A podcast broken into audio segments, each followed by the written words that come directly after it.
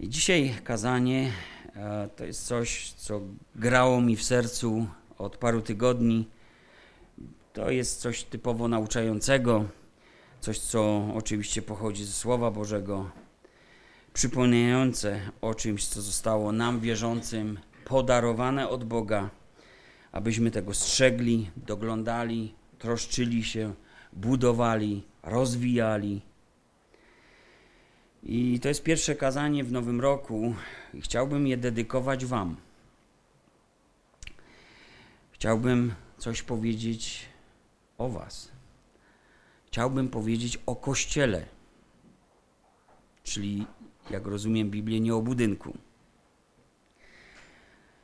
Zbiega się to też, jak wcześniej wspominaliśmy, z tygodniem modlitwy, a większość dni tygodniu modlitwy poświęcona jest właśnie Kościołowi, zborom z osobna. Z czym kojarzy nam się Kościół? Czym jest Kościół? Czy rozumiemy, co to jest za niezwykłe arcydzieło Bożej pomysłowości? Z jednej strony przybrane doskonałością ofiary Chrystusa i mocą zmartwychwstania, powołane do życia, a z drugiej strony gromadzące i zawierające w sobie obecność niedoskonałych ludzi, którzy wszystko to, kim są, zawdzięczają właśnie Bogu. Kościół to takie miejsce, w którym niebo spotyka się z ziemią. Taki przedsmak nieba, można by powiedzieć. Lecz to jest też miejsce, w którym ci wszyscy niedoskonali ludzie smakują raczej ziemią, smakują raczej jeszcze grzechem, smakują jeszcze wszystkimi swoimi wadami, wszystkimi swoimi niedoskonałościami. Ale z drugiej strony to już prawie niebo.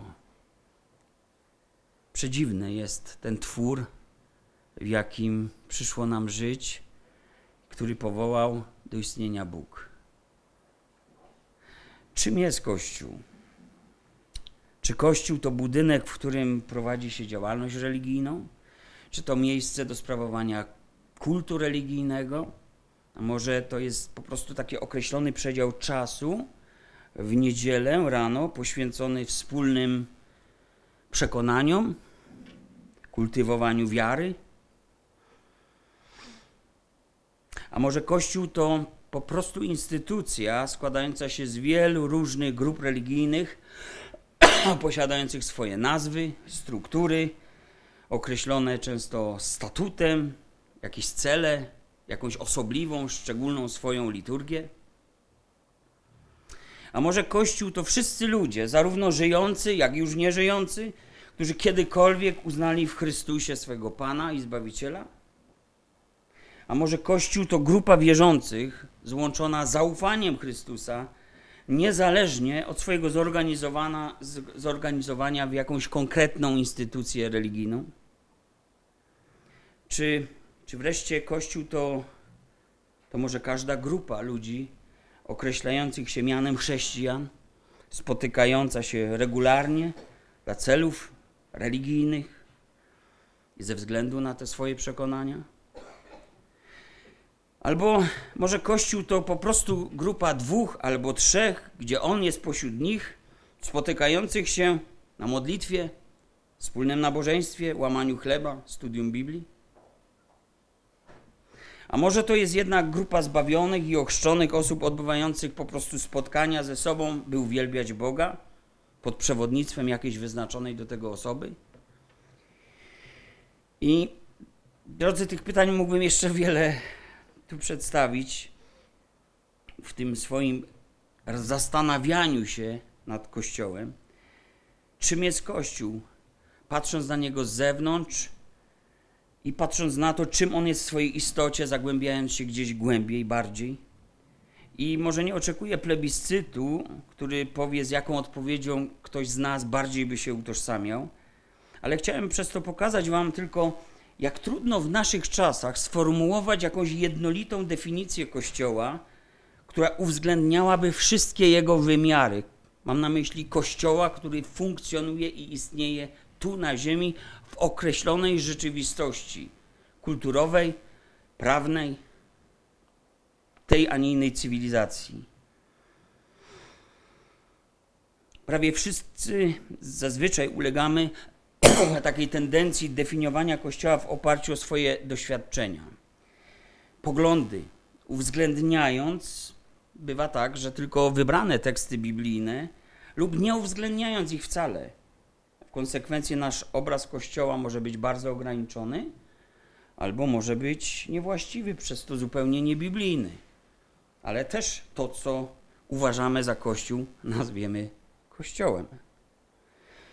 Na początek więc chciałbym podzielić się z Wami kilkoma definicjami, abyśmy w ogóle wiedzieli, o czym mówimy, i chcę zaczerpnąć kilka słów, które gdzieś nas poprowadzą do źródła słownictwa, którym operuje Biblia, Pismo Święte. A więc słowo Kościół, które znajdujemy w naszych polskich tłumaczeniach Pisma Świętego, pochodzi od greckiego słowa eklesja, które występuje w greckich przekładach Starego Testamentu, tak zwana Septuaginta, i Nowego Testamentu. I bierze ono swoje źródło od dwóch słówek greckich: ek, kaleo, które łącznie oznaczają wywołać od. Wywołać od czegoś do czegoś, z jednego miejsca do innego miejsca. Wywołać kogoś od do. Dlatego Kościół jest zgromadzeniem ludzi powołanych, wywołanych przez Boga, by gromadzili się na jednym miejscu, mając wspólny cel uwielbienie Boga, oddawanie chwały Panu i Zbawicielowi Jezusowi Chrystusowi. On nas powołał. Biblia mówi z ciemności do cudownej swojej światłości. Wyzwolił nas od władzy diabła i przyprowadził nas pod władzę Boga. Abyśmy się przyczyniali, do Efezjan mówi, do uwielbienia chwały Jego. I w nim pokładali całą swoją nadzieję odnoszącą się do życia wiecznego, czyli życia przyszłego, w odróżnieniu do tego doczesnego. Słowo eklesja, zanim znalazło się w Biblii, w starożytnej Grecji było w powszechnym użyciu. I było słowem, które oznaczało zgromadzenie wszystkich obywateli jednego miasta.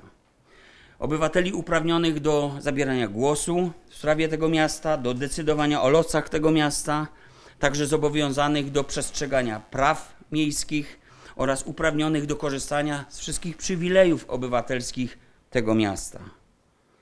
Izraelici używali jednak w czasach Starego Testamentu innego słowa.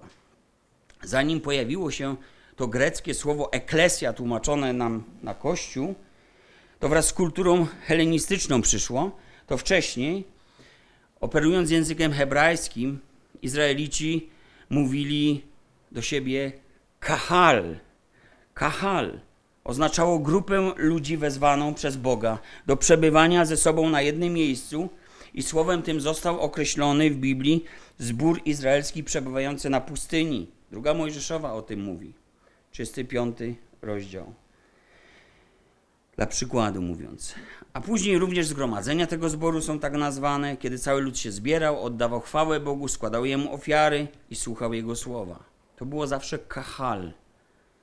I kiedy pojawił się grecki przekład Starego Testamentu, Septuaginta, czyli przekład tak zwanych 70 pobożnych Żydów, którzy dla Biblioteki Aleksandryjskiej sporządzali mądrość ziemi izraelskiej, aby pozostała w tym miejscu, taki był przynajmniej pierwotny cel, to wówczas hebrajskie słowo kahal ci pobożni Żydzi zastąpili słowem eklesja, albo rzadziej słowem synagogę. Od niego pochodzi synagoga. I w Septuagincie słowo eklesja występuje około 100 razy i dotyczy zazwyczaj zbierania się narodu izraelskiego przed Bogiem, w tym sensie, w jakim opisałem to wcześniej.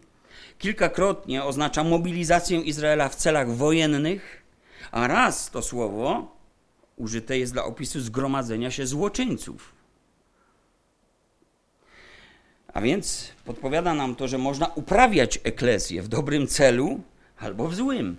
Bo pierwotnie w tym słowie chodziło po prostu tylko o ideę zgromadzenia się w jednym miejscu dla wspólnego celu. Pytanie jest zawsze o cel. Więc niezależnie od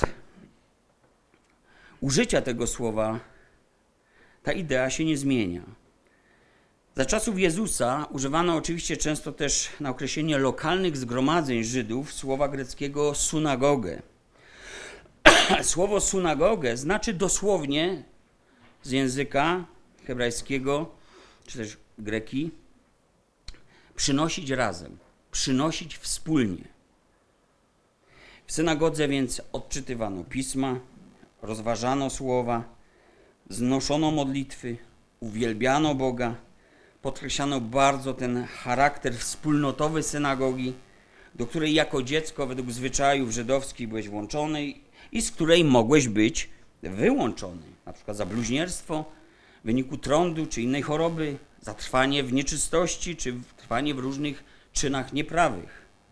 I właśnie to, zanim jeszcze powstał Kościół, Jezus powiedział, że gdyby zgrzeszył twój brat, idź upomnij go sam na sam. Gdyby cię nie usłuchał, weź ze sobą dwóch albo trzech, a jeśli ich nie usłucha, na podstawie świadectwa dwóch lub trzech świadków, jak mówiło prawo, zakon, powiedz zborowi. A jeśli zboru nie usłucha, niech będzie dla ciebie jak poganin i celnik. Znamy ten fragment, to są słowa Jezusa. Skoro to mogłoby się odnosić do czasów zgromadzeń w okresie świątyni i działalności synagog, to dlaczego te wskazania Jezusa moglibyśmy adresować do Kościoła? Ano z prostej przyczyny. W słowach powiedz zborowi, dosłownie czytamy już w Grece Nowego Testamentu, powiedz eklesji. I to nauczanie Jezusa odnajdujemy także w nauczaniu apostolskim. I by uwielbiać Boga z innymi ludźmi, to nie trzeba było w czasach Jezusa pielgrzymować za każdym razem do świątyni w Jerozolimie, ale to lokalne zgromadzenie, synagoga, było tym miejscem, do którego przychodzono w każdy sabat. To był zwyczaj, któremu poddawał się nawet Jezus. W Ewangelii Łukasza, 4 rozdział, 16 wers czytamy i przyszedł do Nazaretu, gdzie się wychował i wszedł według zwyczaju swego w dzień sabatu do synagogi i powstał, aby czytać. Pan Jezus miał swoje miejsce, swoją synagogę, swoje kahal, czyli zgromadzenie, w życiu którego zwyczajowo, dodajmy nie od dzwona, nie od czasu do czasu, zwyczajowo uczestniczył. Jest to przykład dla nas dobrego zwyczaju. Coś o tym powiem później jeszcze. Niestety, gdy w późniejszych wiekach adoptowano greckie eklesja na łacinę, to powyżej II wieku dopiero, to chociaż w odniesieniu do uniwersalnego kościoła w całym cesarstwie rzymskim słowo to powstało, oczywiście pozostało w znaczeniu pierwotnym, to, to jednak, gdy chodzi o lokalne zgromadzenia eklesji, zaczęto kojarzyć je zupełnie z innym łacińskim słowem, mianowicie castellum. Stąd, tak wywodząc od źródła, patrząc, pochodzi na przykład czeskie słowo kostel, od słowa castellum, albo polskie kościół, albo niemieckie kirche, albo angielskie church. Budowle kościelne jako miejsca zgromadzeń starożytności w średniowieczu po prostu inkastelowano, czyli obwarowywano je.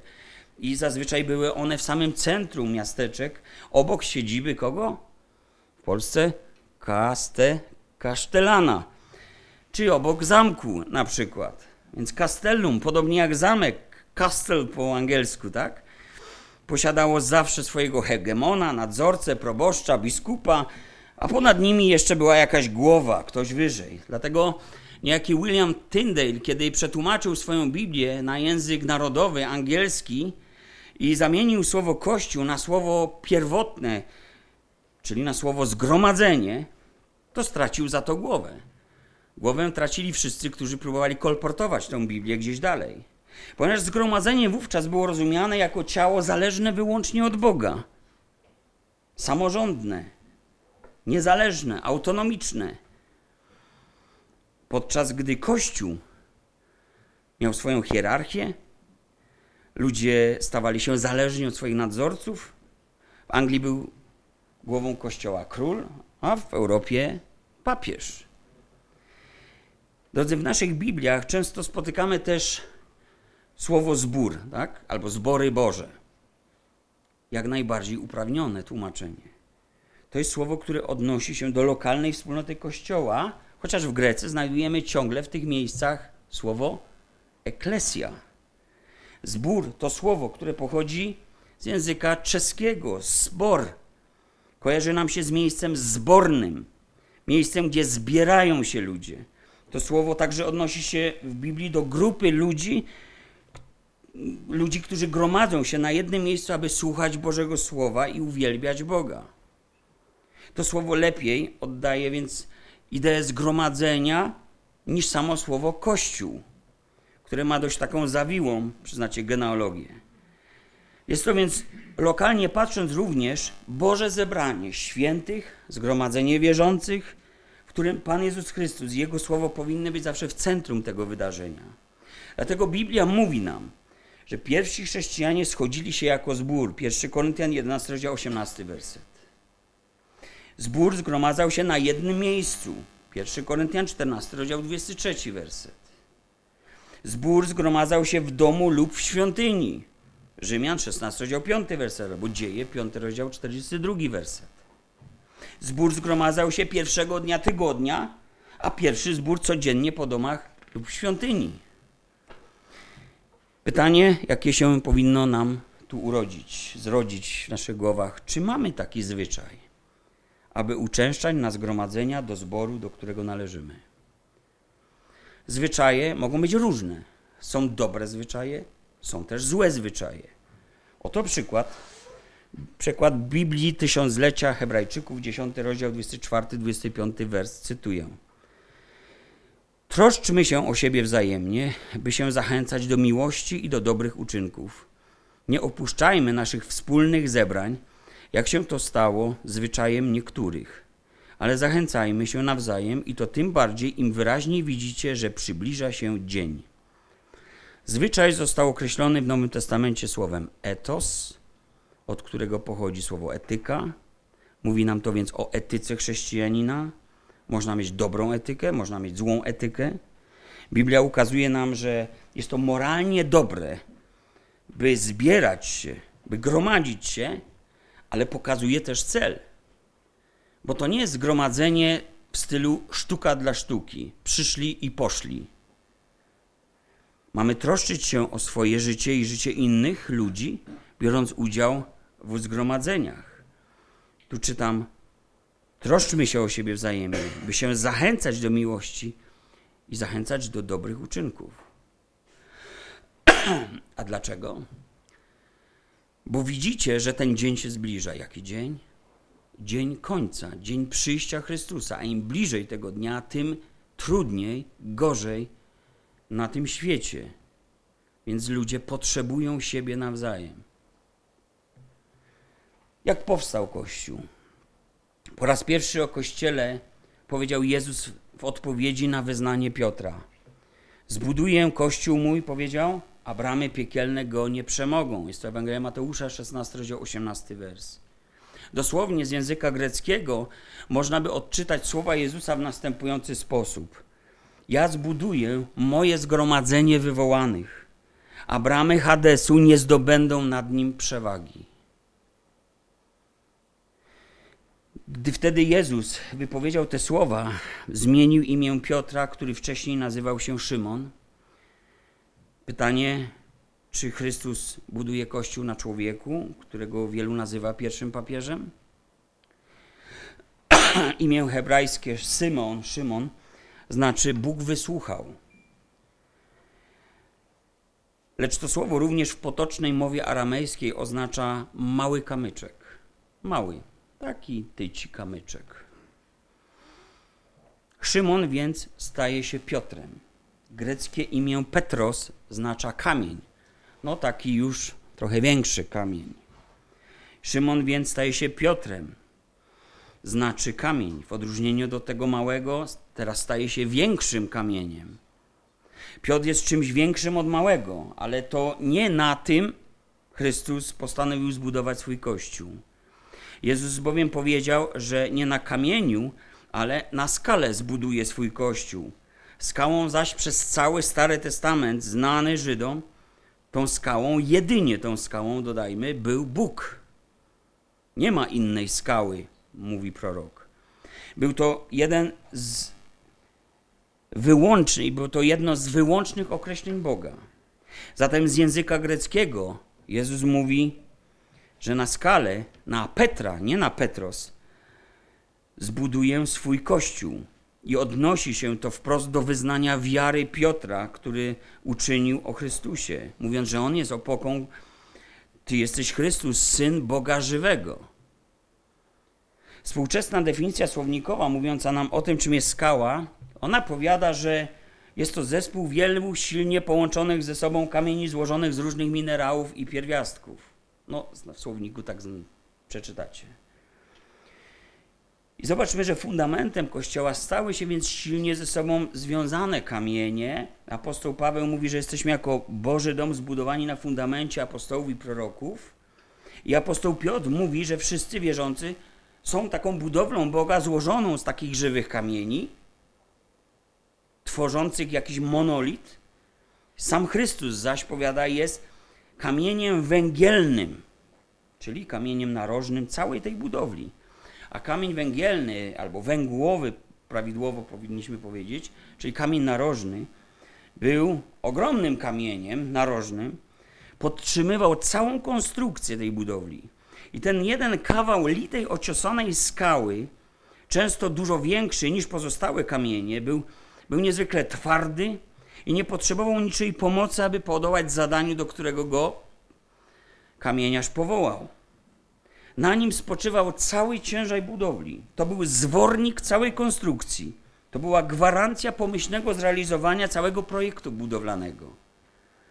Nie tylko ten kamień podtrzymywał konstrukcję, ale również wykreślał kąt rozchodzenia się ścian. A więc określał w sumie cały projekt tej budowli, całą powierzchnię. I przyglądając się tej konstrukcji kościoła, można powiedzieć, że ci, którzy byli małymi kamyczkami, gdy otrzymali objawienie tego, kim jest Mesjasz, kim jest Chrystus, że to jest Syn Boga żywego, stali się dużymi, żywymi kamieniami. Zostali oni powołani od do. Byli, by być częścią jednej wielkiej Bożej budowli, której podstawą jest sam Jezus Chrystus. I apostoł Piotr nie mówił nie zrozumiał tego w ten sposób. Nie mówił o sobie, że on jest tym kamieniem, na którym Chrystus buduje teraz Kościół, ale wskazywał ciągle na Chrystusa. W pierwszym liście Piotra, drugi rozdział, czwarty do szóstego wersetu mówi: Przystąpcie do niego, do kamienia żywego. Czyli nie do mnie, do kamienia żywego, przez ludzi wprawdzie odrzuconego, lecz przez Boga wybranego jako kosztowny i wy sami, jako kamienie żywe, budujcie się w dom duchowy, aby składać duchowe ofiary przyjemne Bogu przez Jezusa Chrystusa. Dlatego to powiedziane jest w piśmie: Oto kładę na Syjonie kamień węgielny, wybrany, kosztowny, a kto weń wierzy, nie zawiedzie się.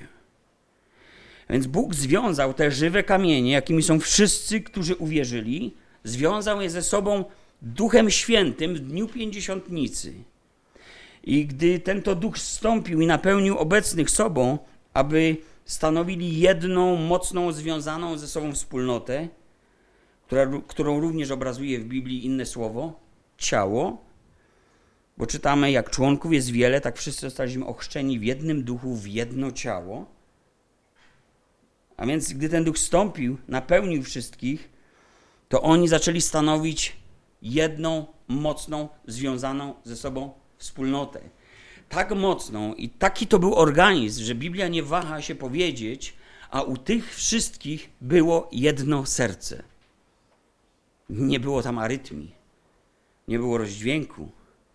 Jeśli ktoś spróbował, ośmielił się na rozdźwięk, to szybko po prostu popadał w tarapaty, że też możemy powołać tutaj na świadków Ananiasza i Safirę, Szymona Czarnoksiężnika, a może kilku jeszcze innych by się znalazło.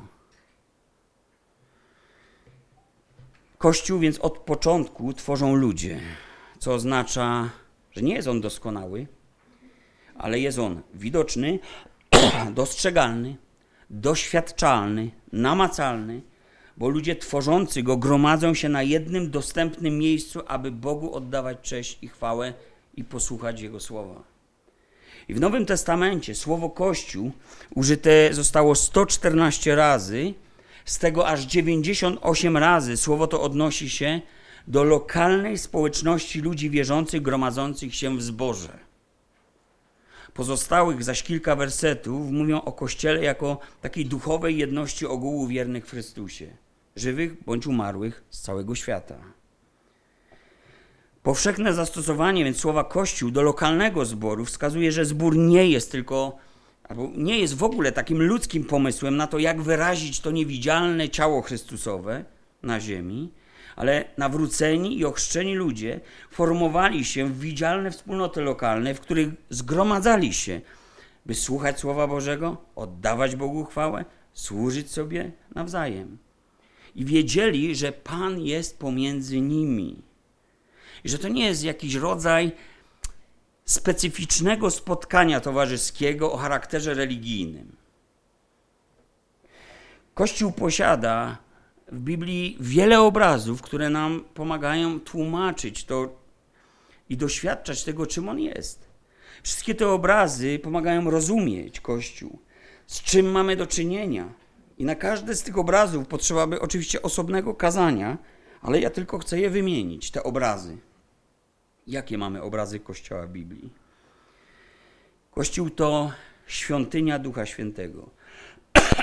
to dom Boży mieszkanie Boga, budowla Boża, rola Boża, ambasada Chrystusa, winnica Pana, ciało Chrystusowe, zgromadzenie świętych, rodzina Boża, oblubienica Pana, owczarnia Pana, społeczność Chrystusowa, lud Boży, królewskie kapłaństwo, wybrani święci, armia Pana, świecznik, królestwo Boga.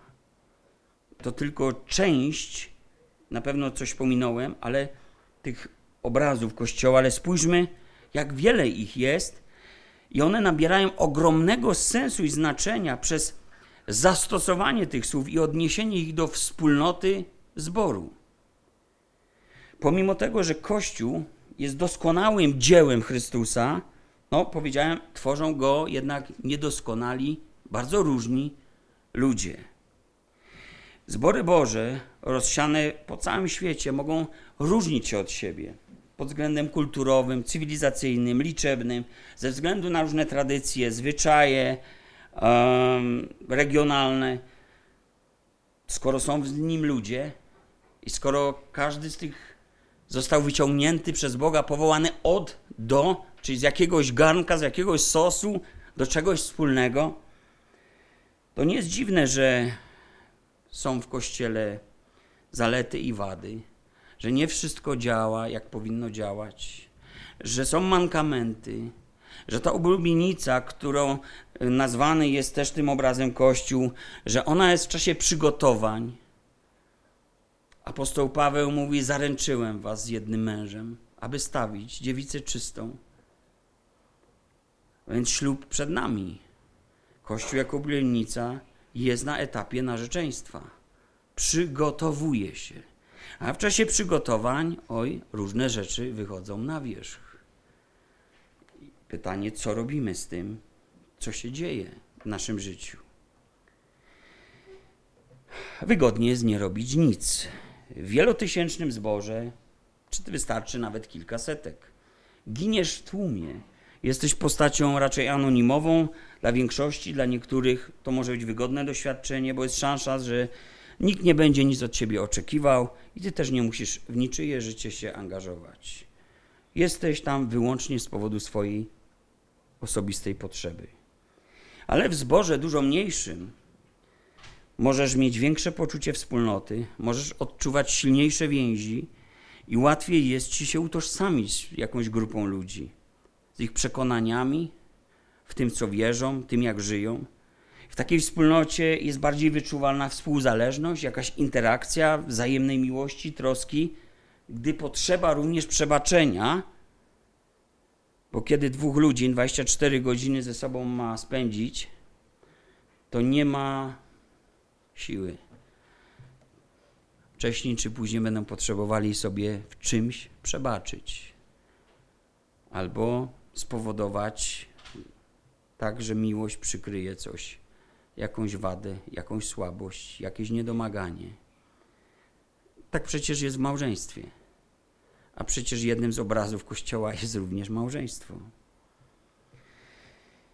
Oczywiście w dzisiejszym zamieszaniu religijnym trzeba sobie powiedzieć też uczciwie, że są też kościoły nominalne, tradycyjne, powierzchowne, e, w których niestety wewnętrzne życie ludzi nie jest w ogóle poruszane. Idzie wszak tylko o liturgię, o religię. A więc niestety prawdziwie nawróceni, należący do Chrystusa ludzie mogą być mniejszością wśród wielu powierzchownie religijnych gromadzących się ludzi, lub nie ma ich tam wcale, o ile nie zgłoszona Ewangelia w takim miejscu. Są natomiast kościoły, w których jest wiele prawdziwych, odrodzonych przez Boga ludzi, choć nie muszą to być wszyscy ludzie, którzy akurat danym dniu przyszli na zgromadzenie takiego kościoła. Kościołem, czyli tym pierwotnym, biblijnym, eklesja, nie jest więc miejsce, do którego się chodzi. Nie jest to instytucja religijna, do której trzeba się zapisać, poddając jakiejś procedurze. To nie jest jakaś inkastelowana budowla, w której tradycyjnie odprawia się jakiś porządek liturgiczny, co powoduje, że można to nazwać kościołem. Ale eklesją zrozumieniu Słowa Bożego jest zgromadzenie wierzących świętych. Nie tylko wierzących, ale też świętych oni upamiętali się ze swoich grzechów, uwierzyli w moc ofiary Chrystusa złożonej za ich grzechy i poddali Jemu swoje życie, chcąc Go naśladować oraz żyć według Słowa Bożego, poznawać Jezusa Chrystusa i upodabniać się do Jego obrazu. Czy jako takie zgromadzenie Pana potrzebujemy bliskiej więzi ze sobą? Czy potrzebujemy rozwijać się jako zbór? Czy potrzebujemy budować jeden drugiego? Zapytajmy apostoła Piotra, a on szybko nam odpowie: I wy sami, jako kamienie żywe, budujcie się w dom duchowy. Jednym z największych problemów Kościoła naszych czasów są bliskie więzi. Rozwój duchowy przez wzajemne na siebie oddziaływanie i budowanie siebie w dom duchowy jest jednym z największych problemów Kościoła. Popularną stała się raczej taka norma zaczerpnięta z religii czy czy ze świeckiego cyklu naszego tygodnia, która sprawia, że zgromadzenie przypomina w naszej epoce czasem po prostu niedzielne chrześcijaństwo. Dlatego ciągle powinniśmy wracać, drodzy, do tych biblijnych wzorców i nie ulegać świeckim czy też religijnym trendom, tak bardzo popularnym przecież i zdobywającym zwolenników w całym współczesnym chrześcijaństwie. Bo przecież Biblia dobra na niedzielę, a w poniedziałek do roboty trzeba iść. No trzeba iść, tak. Trzeba iść. Ale czy Biblia dobra tylko na niedzielę? Otwórzmy Dzieje Apostolskie, drugi rozdział.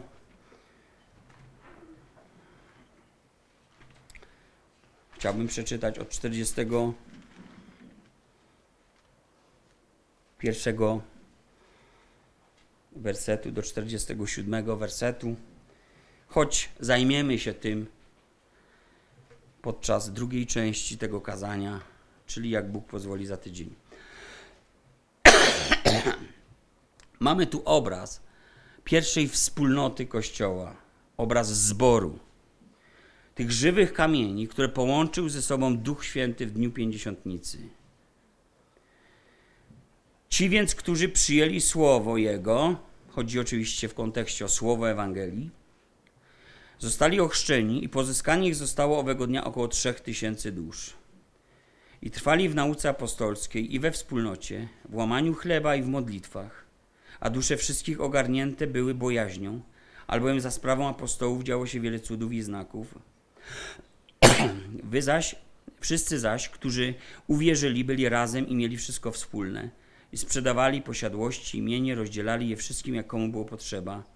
Codziennie też jednomyślnie uczęszczali do świątyni, a łamiąc chleb po domach, przyjmowali pokarm z weselem i w prostocie serca, chwaląc Boga i ciesząc się przychylnością całego ludu. Pan zaś codziennie pomnażał liczbę tych, którzy mieli być zbawieni. Niezwykły czas. Pierwszej wspólnoty. Ale spójrzmy na to, w jaki sposób ci ludzie utrzymywali ze sobą więzi. Pierwsi chrześcijanie. Widzimy poprzez codzienny kontakt ze sobą, a mieli dużo mniej możliwości komunikacyjnych niż my dzisiaj, bo my możemy komunikować się z sobą nawet nie wychodząc ze swojego domu. Więc mieli poprzez codzienny kontakt, wymienione są tu dwa typy spotkań po domach, też potwierdzam to list do Rzymian, 16 rozdział 5 werset, i w świątyni. W naturze przeciętnego Polaka istniał przez wiele lat taki stereotyp. Przyjść do kościoła i wyjść z kościoła. Religia. Częstsze kontakty z kościołem nazywa się poniekąd, jest takie słowo w obrocie ludowym, nazywa się dewotyzmem. Łacińskie słowo devotio znaczy poświęcenie, ofiarowanie. Jednak choć brzmi to akurat dość pobożnie i pozytywnie może w naszych uszach, to w dzisiejszych czasach słowo to ma jednak negatywny wydźwięk. No bo nikt nie chce być dewotem i nikt nie chce być dewotką. W krajach anglosaskich są popularne wieczorne nabożeństwa, na przykład takiej Anglii, Irlandii. Nabożeństwa wieczorne, niedzielne czy wieczorne w środku tygodnia i nazywane są po angielsku devotional. Od tego devotio, poświęcenie, ofiarowanie. I to przypomina z samej nazwy wszystkim zgromadzonym o poświęceniu ponad jakieś minimum, bo przecież każdy mógłby sobie powiedzieć: Rano w niedzielę już byłem, byłam w kościele. Po co mi więc drugi raz pójść w tym tygodniu do kościoła? Ale znamy te słowa Jezusa. Gdy ktoś chce, abyś szedł z nim jedną milę, to ty pójdź dwie mile. Czy ta prawda nie znajduje jakiegokolwiek odniesienia i o więcej wartości nie znajdujemy w tych słowach w naszych uszach, sercach, kiedy myślimy o braciach i siostrach, którzy nas potrzebują? Zachęcając się, dodając otuchy, a to tym bardziej im widzicie, że dzień się ten przybliża? Naprawdę? Chodzi tylko o to, żeby naładować akumulatory i pójść do domu? Bateryjki wymienione i, i tyle? Nie widziano? O to chodzi w życiu Kościoła? Czy stać nas na poświęcanie się, na ofiarowywanie się, gdy chodzi o jakiś dodatkowy poświęcony czas w naszym grafiku tygodnia na wspólnotę z Kościołem? Wiem, że tak wiele się zmieniło że świat tamten nie przypomina naszego świata i odwrotnie. Wydaje się, że nie mamy czasu na chrześcijaństwo. Chrześcijanami chcemy być nazywani ze względu na wyznawaną wiarę. Wydaje się, że nasza praca inaczej wygląda niż wyglądała w pierwszym wieku. A czasem, gdy wracamy do domu, to tak jakby wrac wracać do drugiej pracy, bo tyle czeka zaległości, obowiązków. Wielu ludzi ma też kredyty, poświęcają się zawodowo więcej, drugi etat, przyjmują awans, szybciej pozbyć się trzeba stresujących obciążeń. To wszystko jest logiczne i zrozumiałe. Lecz to wszystko nie jest za darmo. Są gdzieś zyski, są gdzieś koszty. Najczęściej są to duchowe koszty. Dlatego relacje są jednym z największych wyzwań, przed którymi stoi współczesny Kościół. Bo te relacje, obecność człowieka w życiu Kościoła jest jako pierwsza wycinana z grafika Kościoła, z grafika ży, ży, swojego życia. I drodzy, więc trzymając się tematu, trzeba sobie postawić takie pytanie. Kościół i ja. Czy wszystko w tej relacji gra? Bóg jest na naszej liście priorytetów pierwszy, powiadamy. Bóg jest najważniejszy. Mamy to przekonanie i tak to wyznajemy, lecz w tym samym zgiełku i pędzącym życiu, w tej obfitości codziennych trosk, zgromadzenie Kościoła i rzeczy, które z niego wynikają, czy nie są czasem w rankingu spraw ważnych, pilnych, przyjemnych i cenionych, tych, na które składa się nasza codzienność, gdzieś po prostu na szarym końcu, jak starczy mi czasu? Czy tak to powinno wyglądać? Czasem przychodząc na spotkanie środowe i patrząc na frekwencję, powiem wam szczerze, ma się wrażenie, jakby Kościół w swojej walce duchowej poddał się bez jednego wystrzału. Bez walki duchowej. I po pierwszej morderczej mili już nikt nie jest w stanie wziąć krzyża, by iść drugą milę. A pojedźcie sobie do Szwecji, Danii, Francji, Belgii, może turystycznie, ale zostańcie na niedzielę. Jeśli myślicie, że to jest stan ostateczny, w którym żyjemy, to się grubo mylicie. Zobaczycie, jak mają się kościoły. Zobaczycie kaplice zamknięte na cztery spusty z łańcuchem i kłódką. Cały tydzień zamknięte. W niedzielę otwarte na chwilę pustkami, świecące rzędy, rzędy ławek, krzeseł. Kto ma czas na kościół? Zobaczycie na autostradach billboardy zachęcające, że Boże Narodzenie jest już czas wpaść do kościoła. W tym kierunku idzie cały religijny świat. Religia ponosi fiasko, bo nie ma nic do zaoferowania ludziom poza obrzędami, liturgią, powierzchownymi rzeczami. W Anglii byłem tak często i częsty obrazek to zbór, w którym zbiera się pokolenie emerytów 70 plus. A ja się pytam, gdzie są te dwa pokolenia? Te 40 plus, to 20 plus. Nie ma. To 40 plus jest uwikłane w życie zawodowe, a to 20 plus jest uwikłane w ekrany, przyjemności, wygody. Emigranci mieli być rozwiązaniem, bo nie ma komu pracować. No ale nie stali się rozwiązaniem, albo po części tylko. Jezus przewidział to wszystko, mówiąc o czasach ostatecznych, że gdy w tym świecie bezprawie się rozmnoży, mówi Ewangelia Mateusza, 24 rozdział, chyba 12 wers, gdy bezprawie się rozmnoży, przeto miłość wielu oziębnie. I to słowo miłość to jest słowem agape, które oznacza w Biblii Bożą miłość. Świat nie ma tej miłości, a więc o kim ja tam czytam? Gdy bezprawie, bezprawie, anomia, przeciwieństwo prawa Bożego. Bóg ustalił pewne prawa, a człowiek je zmienił. I gdy człowiek będzie robił to dalej i dalej i dalej brnął, wtedy to dotknie również tych, którzy mieli miłość. Na początku mieli miłość. Ale ta miłość z nich jakoś uszła. I dalej czytam, lecz kto wytrwa do końca, będzie zbawiony. Sami sobie odpowiedzmy na pytanie, jak to wygląda w naszym życiu, w naszej rzeczywistości, bo to nie jest koniec tej podróży, patrząc na Europę Zachodnią, tego, co dzieje się w świecie religijnym. Odkrywam też po 25 latach służby duszpasterskiej, że za zdecydowaną większość kryzysów małżeńskich i problemów rodzinnych, między innymi z dziećmi, wśród chrześcijan, żeby było jasne, stoi zepchnięcie duchowego wysiłku na szary koniec, ale Pan Bóg jest na pierwszym miejscu. Szacuneczek.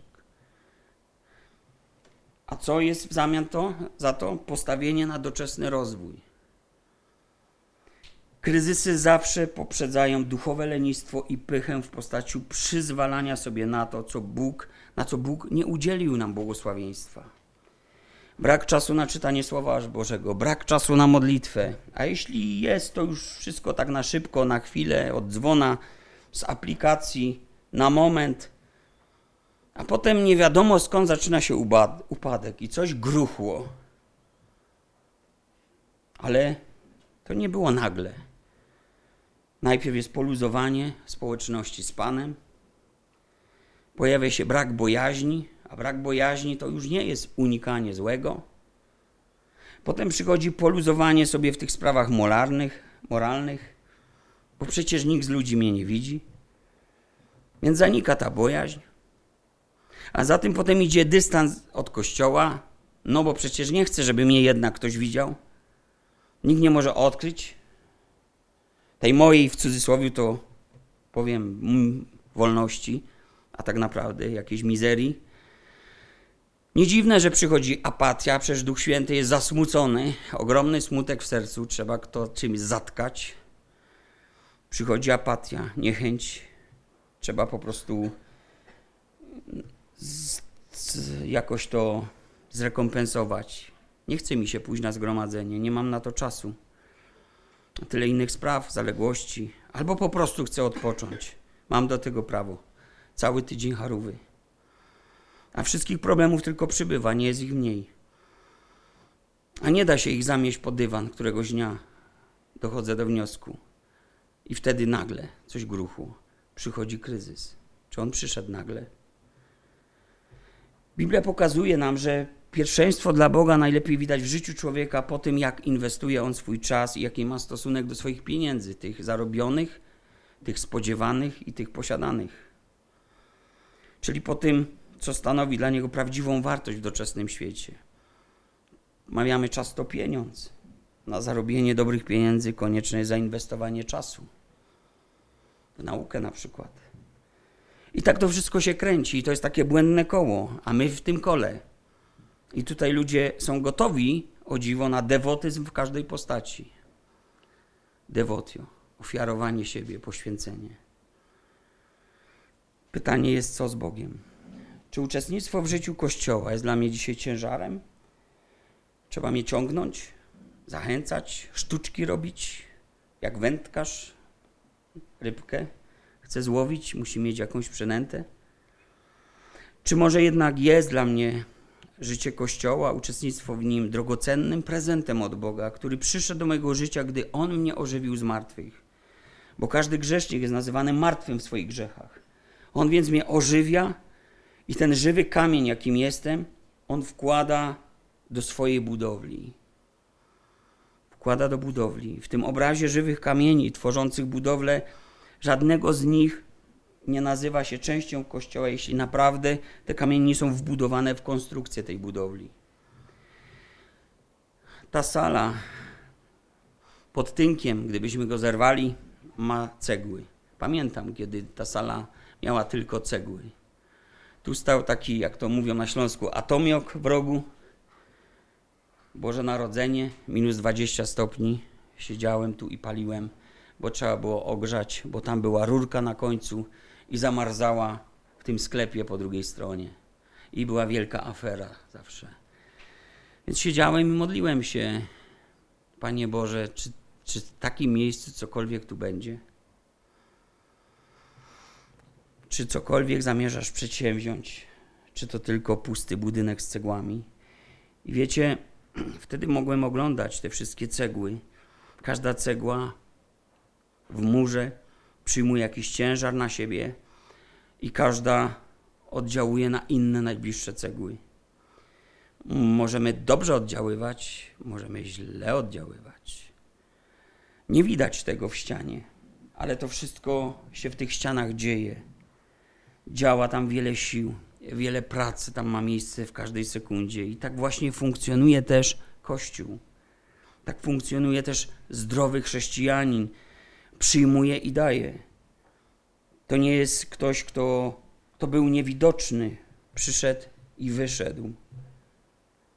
A więc co mogę dać? Niektórzy myślą zaraz, kiedy słyszą takie teksty, a jeszcze z ust pastora, no to wiadomo o co chodzi. Niektórzy myślą o zadaniach, funkcjach, dziełach, utraconych pieniądzach, straconych godzinach czasu. No tak, Bóg wie, o czym człowiek jeszcze mógłby pomyśleć, ale Biblia mówi po prostu daj siebie. A możesz przynieść dobre słowo zachęty. Daj choćby chwilę czasu innej osobie. Niewiele potrzeba. A powiadamy wam, bracia, o łasce Bożej okazanej zboru macedońskim.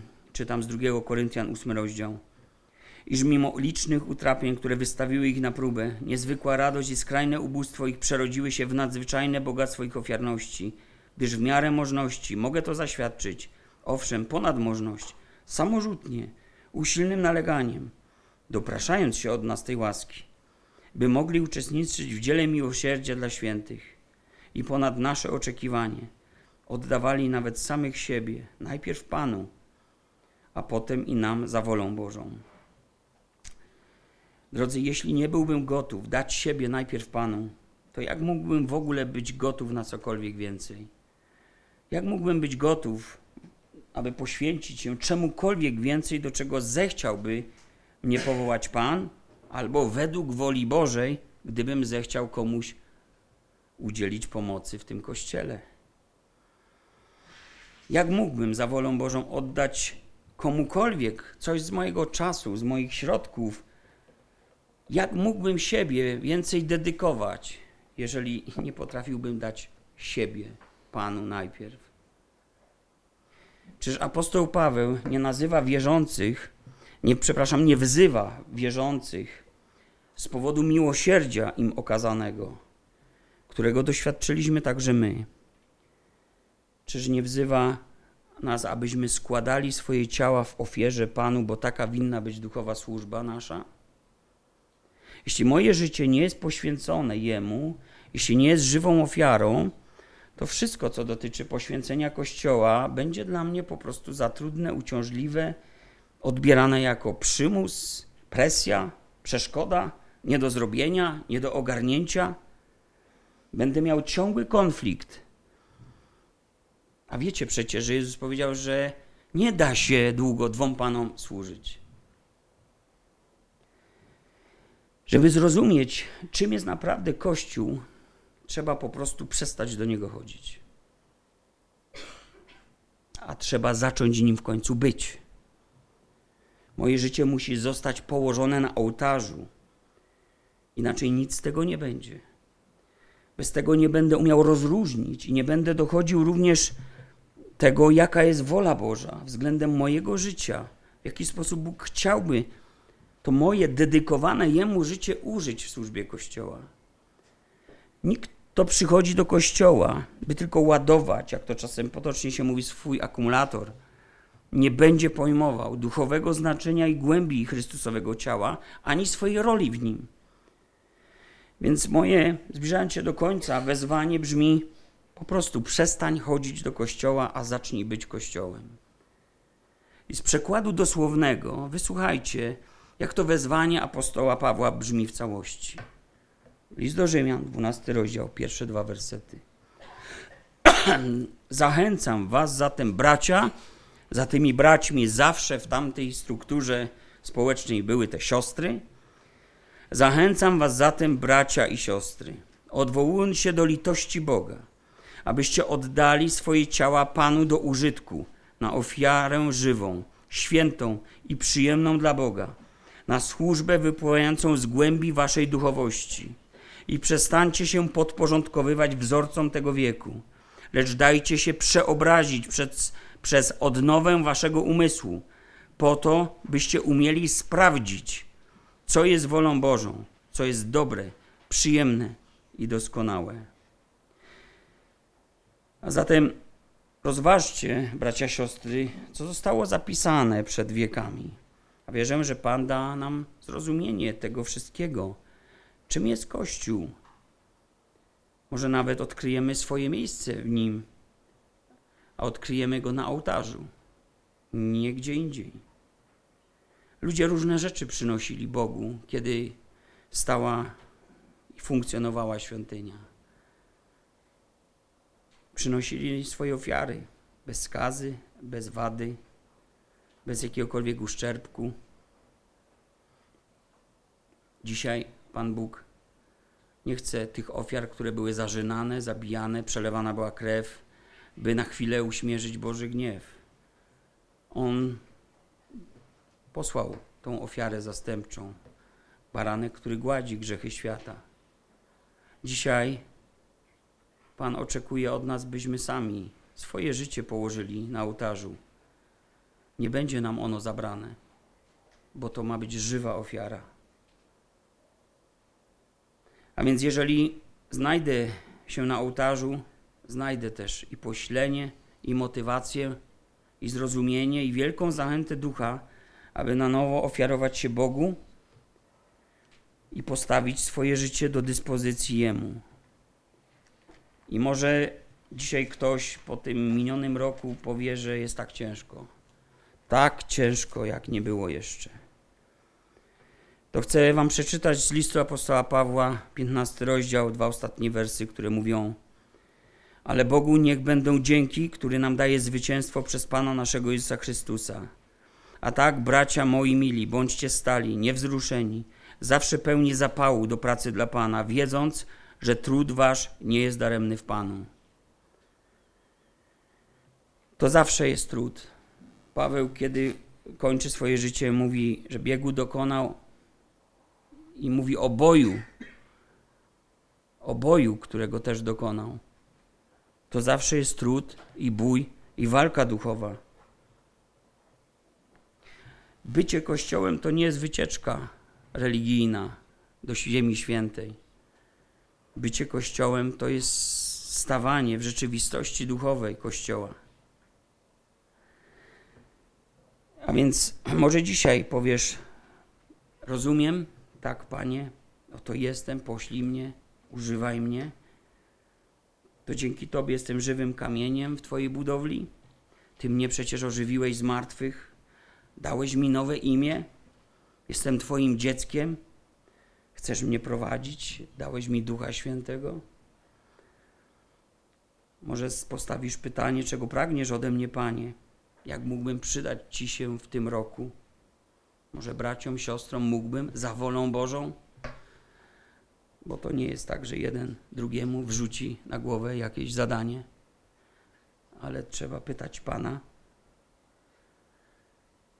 Więc, drogi bracie, siostro, oddaj siebie Panu, ofiaruj się, poświęć się jako naczynie, które On może używać w różnych celach, zawsze zaszczytnych. Jak będziesz na ołtarzu, zacznij pytać. I nie bądź zaskoczony, że ci odpowie.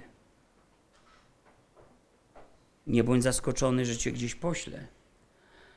Nie dziw się, że ci otworzy na coś oczy i zobaczysz coś, czego nie widziałaś, nie widziałeś. Nie bądź zaskoczona, zaskoczony, że oświeci oczy Twego serca. W jakim miejscu tej duchowli, tej duchowej budowli Ty właśnie dzisiaj jesteś. Jakimi darami Cię obdarzył. Do czego Cię predystynował. Na to, czym, o czym mówi ten fragment, który dzisiaj przeczytałem, zatytułowany w Bibliach Warszawskich Życie religijne zboru chrześcijańskiego. Na ten temat chciałbym powiedzieć coś za tydzień. Lecz to rozważanie chcę zakończyć właśnie takim prostym wezwaniem. Zastanów się, czy jesteś położony na ołtarzu. Czy jesteś tą żywą ofiarą? Żaden Izraelita, który położył swoją ofiarę na ołtarzu, nawet nie ośmielił się zabrać jej z powrotem, bo wiedział, że to jest ogromne przestępstwo, to jest świętokradztwo. Pan Bóg w czasach Starego Testamentu nawet kapłanów, na przykład synów Heliego, ogromnie pokarał za to, że z tego, co było na ołtarzu, zabierali dla siebie, a Heli ich nie powstrzymał. I wiecie, myślę sobie o Bogu, który jest ciągle taki sam. Ma tak wiele miłosierdzia dla nas, tak wiele miłości, tak wiele cierpliwości. Ale z drugiej strony chcę powiedzieć, że jeśli kiedyś był dzień, był czas, w którym dedykowałeś swoje życie Panu, Bogu, to cofnij się do tej chwili, jeśli dzisiaj to tak nie wygląda. I zastanów się, dlaczego to tak dzisiaj nie wygląda. Dlaczego to wszystko wygląda inaczej. I może czas przestać chodzić do kościoła, a czas zacząć być prawdziwym kościołem. Ciąg dalszy nastąpi.